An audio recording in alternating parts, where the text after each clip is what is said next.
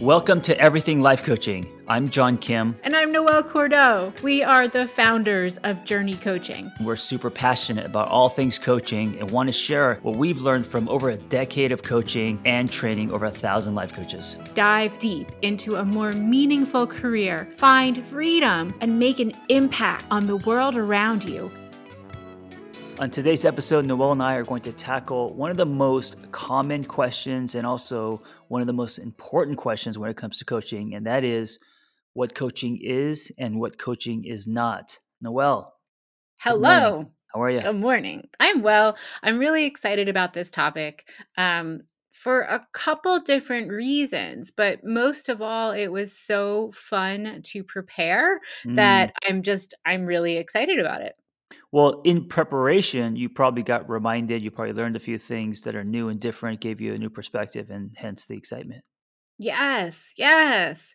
And where that came from is, you know, the same old stuff. When we hear, you know, what is coaching and what it is not, it's usually comparative to other disciplines. Right.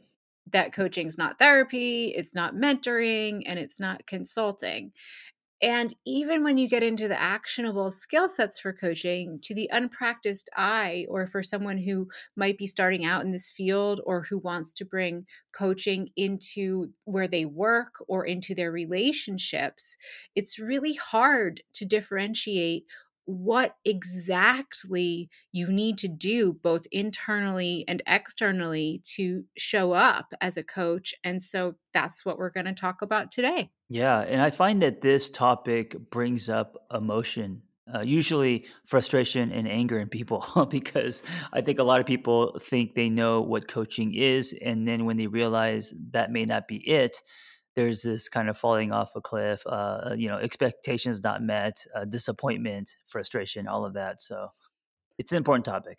It is. And I was just having a conversation earlier today, and we were talking about the way that this shows up in large organizations.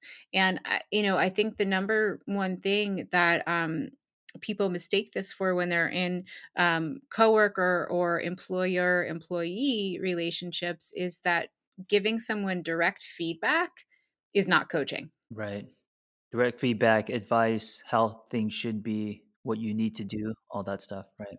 So let's get into it. One of the most common things, and so you know, really taking this into the workplace or into your home life, is what coaching is, is helping everyone around you build enthusiasm and motivation. Mm, yeah, and and the and the word motivation is a little tricky. Um, I I like I love the word hope. I love the word um, the phrase injecting hope, which then creates motivation, of course. Yes, absolutely. So, you know, let's look at what the opposite of that is, or what some common behaviors are that folks might use to try to band aid that situation. And the way it shows up is, you know, monitoring other people in whatever way, Yeah, um, whether it's your partner or whether you're at work or whether it's even your friend group. It's looking over somebody's shoulder, looking at somebody else's behavior and saying, you're doing it wrong. right, right. Um, it's also uh, posturing, right? Because with that comes this kind of offset that you um, that you know that you're better, you know that you're wiser, that kind of thing. Yeah, and I think that folks feel like they have kind of a responsibility to do that, or it comes from a place of care and concern. I see this happen obviously at work. It happens because folks w- feel compelled to micromanage when they get tense or lose trust or are afraid that something's not going well. But I see it show up in family systems too where parents micromanage kids and Oh don't yeah, give them, you yeah, know, the opportunity to discover for themselves or, you know, even in intimate relationships where, you know, one partner might be struggling with something and the other one starts hovering. right, right. Um, yeah, I see that. Uh, yeah, absolutely. With um, my clients in relationships feeling controlled, even if it's subtle, um, feeling claustrophobic, uh, you know, this just not feeling free. And then, uh, you know, the space that I think deserves a ton of attention, um, that falls under chosen family is really close-knit friend groups. Mhm. Where the friend group will decide, you know, "Oh, so and so sucks at dating," or, you know, "So and so always does this," and the friend group will actually try to micromanage the behavior of one of the members. Yeah, yeah, and usually it's coming from their own, uh, anxiety. Their own anxiety or intention to genuinely help that person. Yeah. Yeah. So let's talk about what we do here and and how we actually use the coaching skill to build enthusiasm and motivation. And it's it might be a little bit surprising to you because it has nothing to do with the other person. It's really internal. Mm. In in order to avoid looking over somebody else's shoulder, you actually have to start building internal muscle to stay in your own container and to occupy a space of non-judgment. And step 1 of developing motivating enthusiasm and infusing hope as a practice is to first put your own oxygen mask on and get used to letting others step up to the plate in their own way without attachment to outcome. You know what this reminds me of? You know when you're growing up and, um, you're getting a lot of, uh, finger pointing and what you need to do, and you need to get A's, all the stuff from parents, obviously, and also maybe from teachers, but there's that one person, maybe it's your crazy uncle, um, you know, that that one, uh, uh, adult that treats you like an adult or allows you to be you instead of telling you what to do, and that person really stands out because everyone else is telling you what to do when you're when you're growing up as a kid, um, and that person ends up being, like, your favorite person. So whether it's, like, Oh, your yeah. your baseball coach or your uncle or or your, you know, your your homeroom teacher or whoever, um, and and and what's amazing is that person's kind of hands-off, "Let me support your journey, champion your story, and and kind of hold the space." That's what's so powerful when everyone else is telling you what to do, and this reminds me of that. Who was that for you? Um, I had a few, but it was, uh, a a crazy uncle, um, who, uh, let me, uh, be me and and and and, you know, um, say a little bit past the curfew and do some things and, um, and and maybe some things he shouldn't have let me do, but but it was that that person, um, that made me realize, "Oh, like, you know, I can just be myself and it's okay." Awesome. Yeah. That's awesome. It was actually an uncle for me as well. Mm. Um, it was my Uncle Charlie, Mhm. and he he was a bachelor, and when I went to go visit him, he had, you know, no preconceived notion of what a kid was or what you were supposed to do with a kid. Right, right. And so he let me flip through his Grateful Dead records, I Mhm. played with the lizards, there was a farm next door, there were kittens, and I just got to run around, and, um, those are some of my fondest memories. Yeah. Yeah, and and, you know, as a coach, um, you can be that person, you could be, uh, Charlie. Did you say Yeah. Charlie? Yeah, Charlie. Yeah, Charlie, and so and and and, you know, and just circling back around to the the muscle that we need to build is is that fear monster that says, "Oh, no," you know, "we we shouldn't let a little girl, um, flip through Grateful Dead records, play with lizards, and run around a farm by herself, something bad could happen," right? Mhm, I mhm. in instead, it was leaning into freedom and saying, you know, "What's the worst thing that can happen?" You know? Right. "This is a contained environment." Um, alright, so, you know, keeping keeping on with that trend, one of the things that coaching is truly all about is is being and showing up as real and authentic. Yeah. I mean, that's it begins there because that's the only Mhm. way you build trust, uh, and and, you know, teenagers can can smell, um, inauthentic or fakeness, I think, more than anyone. I work with teenagers for, like, 5 years, they'll call you out on your bullshit, and if you are being, um, not you, you don't get any traction, you don't get buy-in. Mhm. Absolutely, and you alluded to this earlier, but what folks usually do and what the tell is and what the behavior that we're trying to correct is with coaching is when folks hide behind a perceived or real position of power and Mm. bring in that pseudo self and that posturing that you were talking about.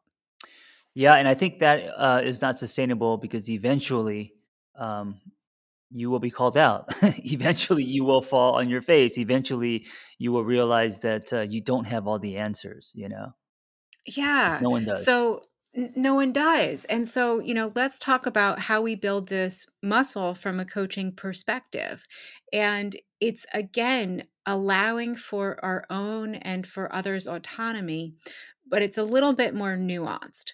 So in our one of our previous podcasts, we talked about the difference between intrinsic and extrinsic motivation Mhm. intrinsic motivation is what comes from inside of you it's attached to your your natural value set extrinsic motivation is the list of shoulds that the outside world imposes and what ends up happening is that when we allow ourselves and others to pull from those internal value systems that flow authentically from us, we'll just naturally align with people that share our values and everything goes better. When we try to force things based on outside approval or fakeness, that's when we get into trouble because it's it's really hard to sustain. Everything feels icky and oftentimes the people who are in the positions of power or perceive themselves and to be in the positions of power don't like the way that it feels either. Did you ever have anybody in your life um, from a coaching perspective who just really let you kind of be you based on shared values? Yeah, you know, I I would say, um, you could feel it, uh, the most in friendships, um, Mm. at least for me. I've I've been in friendships where they were possessive, um, very judgmental. If I bought the wrong car, uh, they would criticize. If I wore the wrong shoe, you know, that kind of that kind of thing. And then, um, I've also been in friendships where, uh, they encourage the, you know, the the spaz in me, the loud, you know, the loud Korean kid who was always told to calm down. Um, adventure, all of that. So like, uh, it completely uh, affects you in your life and and your quality of life is uh, the the friends who are competitive and and kind of like push you down, and the other friends that support you and champion your story. It's like day and night. That's awesome. And you know what I love about our conversation today is that we're really talking about the importance of friendships. I think friendships are one of the different kinds of relationships that don't get enough of the spotlight Yeah. Yeah, because we're all I mean, you know, when we think of relationships, we either think of what family and intimate and work. and work. Yeah, of course. Yeah. And so, you know, friendships eh, are are the people that ride alongside of us that light us up. And um, you know, so much of how we can learn uh how to show up as coaches can take place in our friendships because it's a really safe territory to try to start exploring and trying on these types of behaviors and to become aware of when you might be reaching out to try to control or hide behind some sort of external validation. Yeah, and the friends that um, do hold space naturally, they're just good at it, and they're great listeners, and they champion your story, uh, even if it goes uh, against their own, you know, truth. Um, those are the people that actually turn out to be amazing coaches. Those are the people Yes. you're like, oh, you're so close to just being a great coach. Just start getting paid for this. Yes. Yes. And honestly, that's how most people end up in our program. Yeah, yeah, absolutely. I mean, I've sent many people who they're just really good friends, and I'm like, you could do more. I'm telling you, and then they, you know, then they explore coaching. Yeah. Yeah. So, another one that we have to talk about because it's huge is what coaching is is allowing for mistakes. Yeah, this is what makes coaching um, a human experience and also sustainable. If you think that coaching equals uh, perfect sessions where people have you know life changing revelations in every session and and all of that, um, you're setting yourself up for uh, uh, for failure because it's that pressure is just no one can handle that. You know, no one, no one is, no one's God. No, no one is God. And and as coaches, we facilitate the change process. And inherently, um, in any process of change where you're moving forward, things are going to go backwards from time to time. right, right. There are going to be obstacles. Things are going to go wrong. People are, are human. They're not going to get it right all of the time. And, and that data is what allows us to pull it forward into the future in order to do better. We actually need the mistakes in order to grow.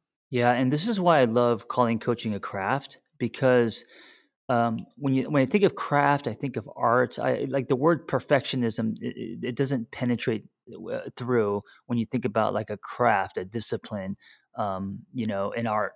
Um, if you think of coaching as kind of like this, um, uh, yeah, this program or this kind of, if you, if you if you stay away from it being a craft, then it's easier to um, want to be perfect or want want to judge yourself by results. You know.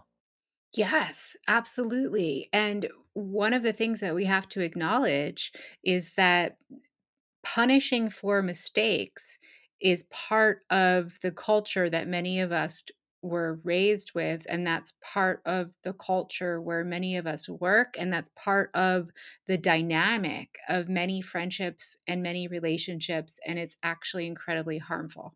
Yeah, uh, and also you're going to be uh, the the the hardest critic on yourself. So um, when when you are punishing for mistakes, it's just it's a dangerous process.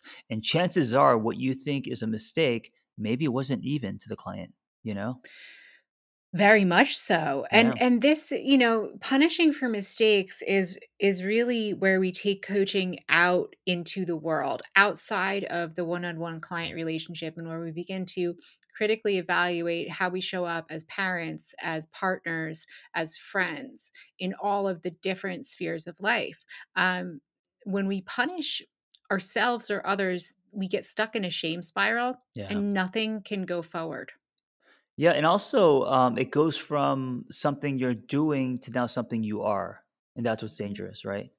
Yes. Yeah. So, of everything that we're talking about, and this is going to be a series, what coaching is and is not, because there's so much good stuff here. Um, I believe that if you are interested in coaching, if you're interested in implementing a coaching culture in your home, your workplace, or in your relationships and your friendships, this is the number one thing you can do to implement it is to stop punishing for mistakes. Yeah. Yeah. I love that. So let's talk about what this requires. And it requires conversations hmm and honesty and transparency and really talking about okay, what went wrong? What did we think was going to happen? What did happen? And and what did we learn so that we can avoid this pitfall the next time? Yeah. I mean, what I hear you saying is it requires a growth mindset instead of a fixed one. Yes, 100%. And then also a sidecar of awareness that we live in a puritanical and legalistic society that loves to punish people. Yeah. Yeah. And so if you have this like little itching, burning desire to do this stuff, it's because that's how you were socialized. It didn't happen overnight. You know, you're not a unicorn, you're a human who lives in a constructed society. And so you're just responding and reacting to the dominant culture. And that's what we're here to change. hmm Yeah. So, if you're thinking about this um, from a, one-on-one session perspective, too, you know, sometimes this shows up with our clients. So, um, I just had a client who last time we had a session, she said, "All right, you know, I'm going to break up with my boyfriend." We we planned it all out, hmm and she didn't do it. She didn't break up with her boyfriend. Now, to be clear, I don't care. I just want my client to be happy. It is her life mm and you know, I really like this is nothing to do with me. I'm I'm a conduit. I'm a facilitator for her goals. But because of this punishing, getting in trouble mindset, she was so spun out before our session that she was texting me, I just want you to know I didn't break up with him and Right. all of the reasons why. And I was like, "Oh God, you think you're going to get in trouble." Trouble. Yeah. She thinks she's going to the principal's office. Mhm. Yeah. Exactly. And, you know, life is hard enough. And one of the things that we can all benefit from is the understanding that natural consequences are a thing. yeah. And you don't have to impose consequences on anyone. You just make life harder that way. Natural consequences suck enough. Yeah, this also happens in, in fitness coaching where if you don't, you know, uh, if you end up doing a cheat meal or you don't lose the pounds that you you guys planned on or you missed a workout, you're afraid to to face your personal trainer because you don't want to disappoint him or her, and also you feel that you have failed and now you're punishing yourself. Yeah, absolutely. And and that's a really great way to sniff out potentially abusive relationships on any front is somebody who um who takes a punishing stance. Yeah, absolutely. Great point. Yeah. So our last one, which is really important, is one of the big things that coaching is is making constructive use of differences. Mm, I, I, What I, does lo- that yeah, I was trying to think that's abstract. Yeah, it is. It is. Um and I you know, I think um a, a great way to to kind of illustrate this is you know differences exist in in so many different spheres um when i was when this concept really crystallized for me it was reading a book on leadership and taking a look at what folks um, across history who have been really great leaders do well hmm and uh, what they do is they listen to as many different perspectives from smart people as they can find on a single topic and they want to hear all of the different Mm, perspectives in order to determine for themselves what might be the best or maybe a combination of different perspectives. that's really interesting. Yeah, uh, Mhm. this reminds me of I wrote a blog post once. Um, and I'm actually I'm going to use it uh, in my new book, and it's called um, "Finding Beauty in the Contrast." And Ooh. it reminds me of this. It's uh, in relationships, uh, and I'm guilty of this. Um, seeing differences as negative and bad, and there's the gap, and you know that's gonna that means we shouldn't be together because we're so different. Uh, and I've learned over the years that uh, you got to focus on um, seeing beauty in the differences. You know, um, and even like even globally, like if everyone uh, made an effort to find beauty in the contrast, you know, whether it's our skin color or gender or wherever like the, the world just would be so much so much kinder you know Oh, absolutely. And, you know, interestingly, when we look at one of the factors that enables us to attach to post traumatic growth, it's exactly as you described being able to look at difference and feel that I'm part of humanity as a whole and that yeah everyone's different and how beautiful, versus if someone's different than me, then um, there's necessarily going to be conflict. right it, it makes me um, think about someone who's narrow and someone who's wide and so if you're if you're a coach who is um, lined with judgment and you don't have the ability to um, make constructive use of differences if you don't have the ability to find beauty in the contrast then um, you're not you're, you're narrow. You're not going to uh, be as potent or as impactful as you could be. Yeah, absolutely. And then let's bring this way down to the street level and to the human level because we all have a natural instinct to squash conflict. yeah absolutely. It's true. Nobody likes it yeah because our pain centers get lit up.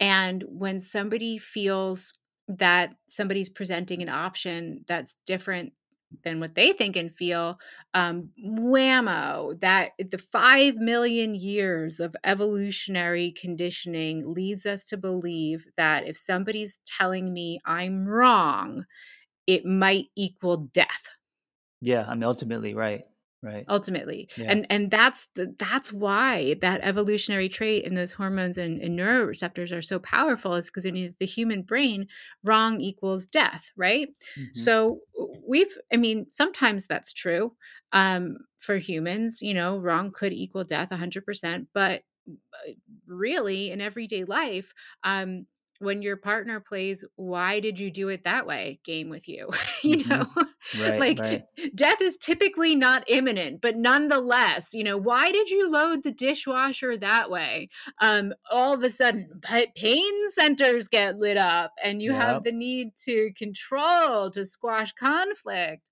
um and and that's really counterintuitive and counterproductive to a harmonious existence. Coaches are curious, coaches are not judgmental. Yes. Yes. Yes. And then the other piece of this is that if we allow ourselves to, as you described, find beauty in differences, we can learn so much. Yes, absolutely. Um, well, that And that's that's that's what allows us to learn because now we're stretching, we're curious, we're wide, we're not um, we're not closing doors, you know. Yeah, and so, you know, whether you're at home or at work, um, approaching conflict from a perspective of, "Ooh, I I feel pain here." That's an evolutionary trait that I'm fully capable of overcoming through activating my neocortex. Let me see what I can learn. And again, that's Noelle speak. So, you know, not everybody brain runs that way, but mine does, and it works from time to time. Yes, Um, and it's it's a super valuable muscle to build of being able to recognize that pain point and and say what can I learn here? right, right. Yep. Well, listen, if you guys have enjoyed this conversation, we're going to continue. Um, this is going, going to be a series, so uh, look out for part two as we continue to talk about what coaching is and what coaching is not. Absolutely. Looking forward to it. All right. Thank you. Be well. Thanks for listening to Everything Life Coaching. If you're feeling the draw to become a coach, head to jrni.co slash everything to explore a new career that brings fulfillment, gives you a true sense of purpose, and a strong community to do it in. We created Journey Coaching to equip you with the tools, training, and community you need to attain your goals. Join Journey Coaching and begin your journey towards personal freedom and a transformative state of growth today. That's jrni.co slash everything.